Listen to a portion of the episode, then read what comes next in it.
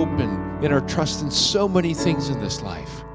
And I pray that you'll help us to refocus that today and, and realize that it's, it's in the death and resurrection of Jesus Christ, that it's in Jesus that we have our living hope.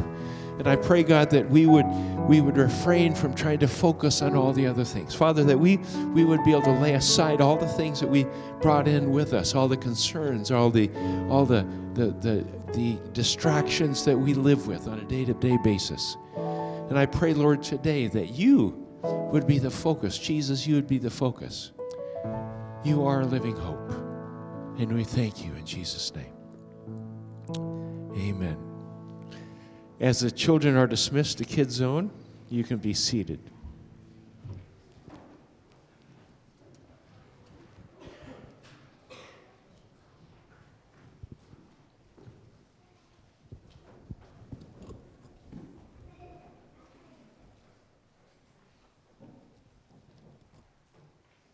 All I wanted was to have a baby. Only a woman could understand my desire. I'm Sarah, the wife of Abraham, wealthy Abraham, the man God promised was to be the father of many nations. But we had not yet realized the fulfillment of that promise. God had been good to us, He had been faithful. He had taken good care of us in the city of Ur, out and away from our families, familiar surroundings, security, home, to an unknown place. And even though we lived the life of nomads, we experienced God's faithfulness. He never let us down. God had been faithful when not once, but twice, Abraham and I conspired together out of fear to deceive a king into thinking I was Abraham's unmarried sister. Both times, God preserved me and God intervened just in time. He even protected us from their anger and dangerous consequences of our foolish deception. God had been faithful. And were we rich? Who needed it all? Camels, cattle, silver, sheep, servants? You name it, we had it. Possessions beyond our wildest dreams. God had been faithful in material prosperity. My husband was known far and wide for his great wealth. It brought great security, and we were taken care of. But it was not enough. Not enough? Not enough, you ask? What more could a woman want? A baby. God had been faithful in so many areas. Why not this one? God made a lot of promises to us, and to date, He had kept every single one of them, except this one. How can you fault a God who keeps so many promises but seems to hold back the greatest one? Didn't God know that all those promises, even though appreciated, were nothing compared to having a baby. What good was it to live a good, full life for yourself and not have a child to share it with? What good was it to have a great name and reputation and no one to carry it on? What good was it to have everything you ever dreamed of and so much more? But not the most important a child. I even took things into my own hands once and gave Abraham my slave Hagar, hoping to have a child through her. What was wrong with that? It was common practice. The results were disastrous, resulting in devastating rivalry and jealousy. As usual, God stopped, stepped in and faithfully as ever said to Abraham, your son is going to come through you and Sarah. I promise. I promise. Give me a break. I'm 90, he's 100. A baby? You got to be kidding. And I laughed. I laughed a cynical laugh, a doubting laugh, a bitter laugh, a laughter of unbelief. Why did I laugh? It was impossible. That's why. Who ever heard of a woman in her 90s having a baby? Why would God wait so long? I can't have a child now. It's too late. The faithful God had not been faithful. He promised and he failed. So I laughed. I laughed a laughter of bitterness, pain, and disappointment. It was impossible. But one phrase kept haunting my thoughts. I heard it over and over again in my mind. When I woke up in the morning, as I took my long morning walk, as I went to bed at night, over and over again it played in my head. Is anything too hard for the Lord? It would be just as easy for a virgin to conceive. But, but he had said, Is anything too hard for the Lord?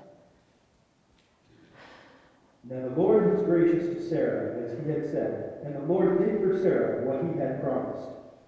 Sarah became pregnant and bore a son to Abraham in his old age, at the very time God had promised him.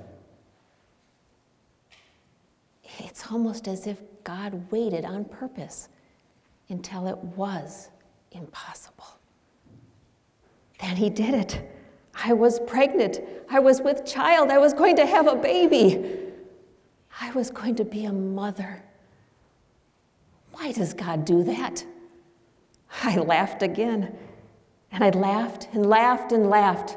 A new laughter, a laughter of surprise, a laughter of paradox, of joy, kind of helpless laugh, a laughter of awe, a laughter of praise, laughter of hope, a laughter of promise. I didn't know what else to do. All I could do was laugh. I was so happy. It was so funny. It was a contradiction of all we could comprehend. It was impossible. So we just laughed. And we named the baby Laughter. God had brought laughter through me, and everyone who hears about it will laugh with me. And we're still laughing because God is faithful.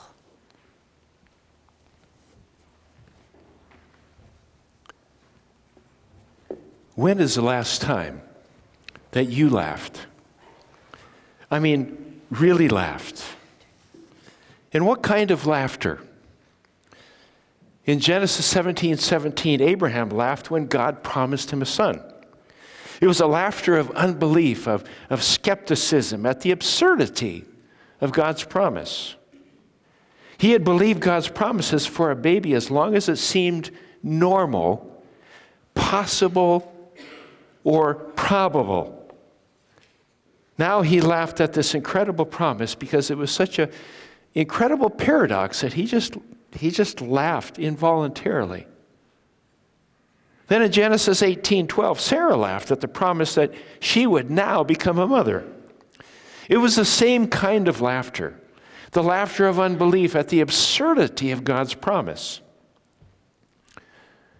How about you? Are you living much like Sarah or Abraham, hoping for something that has never happened, something God seemingly promised long ago? And you're still waiting. You're still waiting. Everything else, all the other promises, all the goodness of God are eclipsed by this one great need and desire. Like Sarah, to have a baby, or to be healed physically or emotionally. Maybe you suffer from the scars of childhood abuse. Maybe you desire deliverance from an addiction. Maybe you want to reach a promised goal or achievement, or maybe you're still waiting for the restoration of a relationship with a mother or, or a father, a son or daughter, or a brother or sister. The hope to be re- reunited after separation from your spouse. Maybe you're waiting to get married or, or remarried after a painful divorce. Maybe it's finding that job that you've always dreamed of, something that you're incredibly qualified for, or a ministry you've always felt called to. That one answer to prayer. The salvation of a spouse, a, a parent, or your children. The recovery from the loss of someone that you loved, a child, spouse, or parent. Deep in the endless pit of depression, never seeming to be able to shake it. And God has given you everything except that one thing. And it's impossible. It's impossible. What can you do but, but just laugh? You grin and bear it. You mask your pain in a plastic smile in the words, I'm okay. I'm okay. What can we learn from Sarah today? This is a real story with real characters. There was real pain and real sorrow, real answers, real joy, and real laughter. What are some lessons we can learn from this story? The first lesson is what matters to us, what matters most to us, matters to God. What matters most to us matters to God. Sarah's most important issue, her burning desire, was to have a baby, to, to be a mother. And it was so important to her that absolutely nothing else mattered. What is so important to you today that nothing else seems to matter? God cares about our deepest concerns. Does God know? Does God care? Have you asked Him? Secondly, when God makes a promise, He keeps it. When God makes a promise, He keeps it. God made a promise to Sarah, but it seemed like He did not fulfill it. And like Sarah, sometimes we have to wait.